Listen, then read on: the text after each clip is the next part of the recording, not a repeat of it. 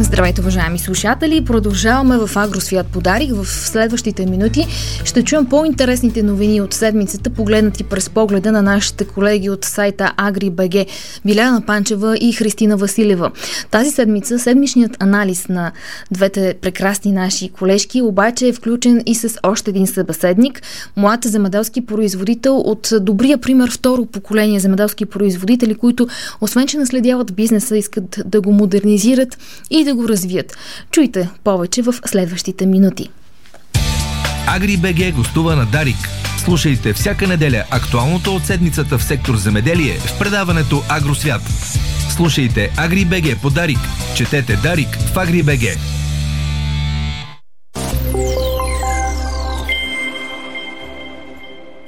Добро утро в неделя. Това е Агри подкаст по Дарик и по БГ. Аз съм Биляна Панчева, с мен са Христина Василева, Александър Сотиров, който отглежда зърнени култури овошки. Къде сте, мили мои?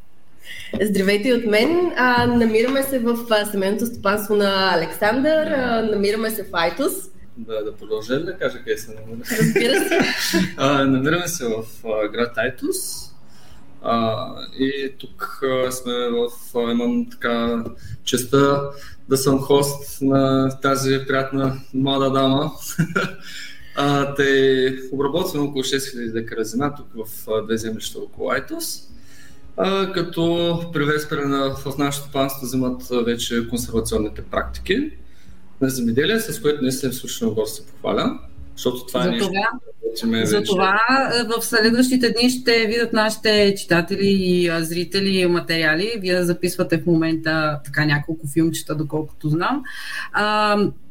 А, Дай да, да, да, да те включим в нашето любимо обсъждане на темите от седмицата. Затова Аз сме това, да което исках да те попитам реално, а предвид на това, че кампания 2023 все още не е започнала, има забавене, което пък а, рефлектира върху очертаването на площите, според теб ще има ли проблеми за зърнопроизводителите, а и не само? Тук, в принцип, всяка година има някакво забавяне, дали повече, дали по-малко. Още заето до сега ние сме се свикнали, но специално за тази година а, ми е много трудно да кажа, защото ние сме изправени пред друг много по, по-сериозен а, казус.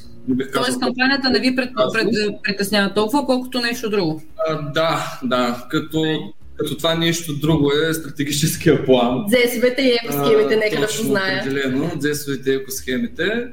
А, поради простата причина, че от това, което получихме като информация до сега от информационната кампания, която а, поеха Министерството, а, че наистина доста нови неща, които ще са за нас. Като кажа нови неща, имам предвид нови практики, които ще трябва да изпълняваме. Нямаме проблеми с това, че са зелени, дори ги приветстваме, но имаме проблеми с това начина на, на изпълнение и може би това, че се опитват да ни ги наложат изведнъж е нали, малко, е малко гадничко за доста колеги, които не са започнали вече с занимава с консерва, консервационно земеделие, защото това предразполага наистина много големи а, инвестиции. А, те, още заето, доста от нещата, които са описани в стратегическия план, пряко или непряко не засягат. И времето, което ние имаме да се адаптираме към този стратегически план е изключително малко. А, така или иначе очертаванията идват. Ние изобщо нямаме в момента никаква подготовка. Като казвам, ние говоря, смятам, че говоря от името на повечето колеги а, нямаме, нямаме реално подготовка за това ние как да очертаваме, какво да правиме и изобщо е изключително трудно да се направим някакъв план за действие.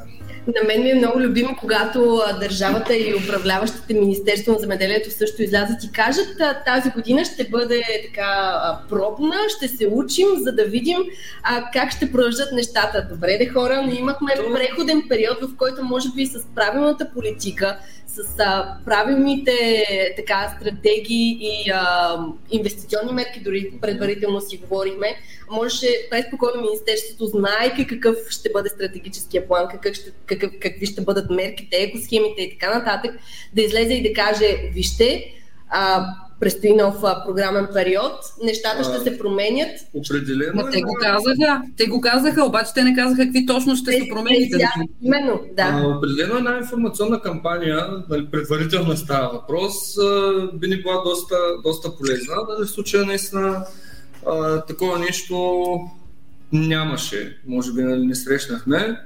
А, и сега имаше, но не са ви били полезни, така ли да разбирам? Тези, Оля? които, е, тази кампания, която я имаше, защото имаше някакви срещи по градове, не са били полезни, не са били достатъчни, така ли да те разбирам?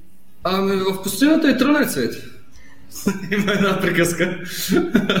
а, полезни са определено. Наистина. Пак а, опитват да направят нещо, но а, определено адаптацията към този нов стратегически план не може да се случи за два или три месеца. Нали? Това е нещо, което по мое мнение, трябва да се случи с години.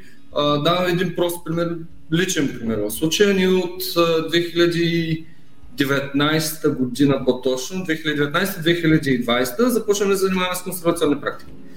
Да налагаме консервационни практики, като казва консервационна практика, това не означава, че сме направили ударно от конвенционално земеделие в научило, а, точно обратното, опитваме се по-малко, по-малко да ги налагаме и с всяка изминала година, всеки изминал ден осъзнаваме, че това нещо не е толкова лесно за правене, а, не е толкова лесно като, като изпълнение. Техниката е изключително скъпа. Не искам да говоря с цифри, колегите много добре знаят а, колко струва примерно една... Кажи, а, кажи колко струва. В най-добрия случай една ноутил пролетна сялка в работна ширина около 4 метра, която би била подходяща за едно стопанство от около между 4 до 6 хиляди декара.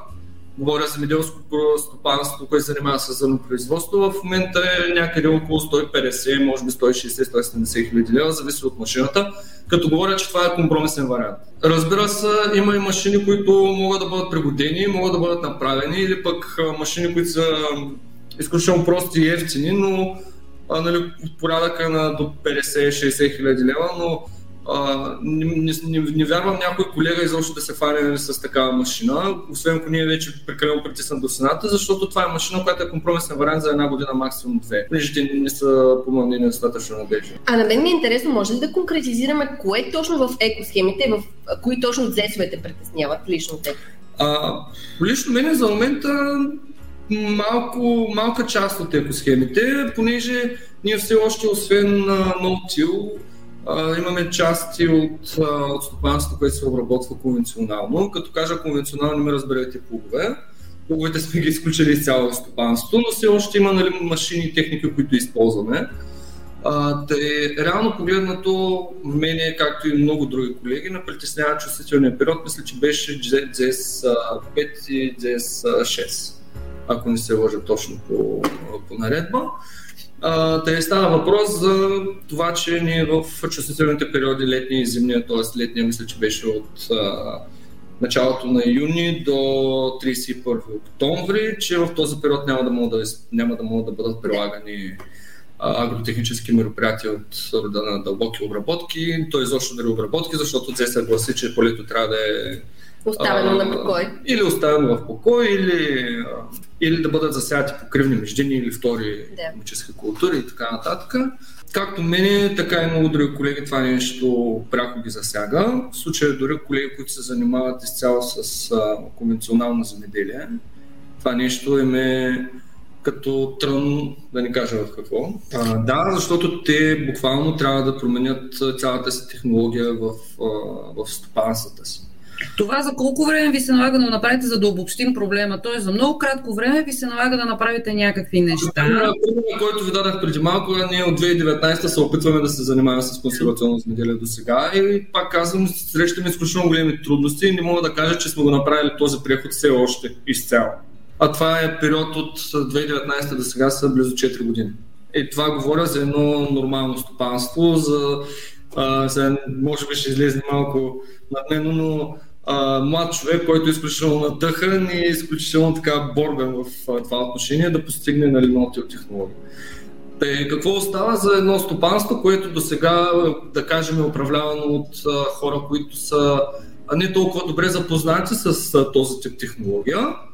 И изведнъж в момента те са представени под, а, се сложили вилата на врата, вие сега няма да орете, няма да дисковате, в този период оправяйте се. Това е малко, малко несериозно един вид ги фърлят на произвола на съдбата. А, понеже времето ни притиска, подарик предстоят интересни теми, които ще бъдат а, пуснати малко след а, излъчването на подкаста, така че ще ви помоля вие да продължите този разговор в, а, а, и да го заснемете естествено, който ще бъде излъчен а, а, като, като видеа и материали в AgriBG.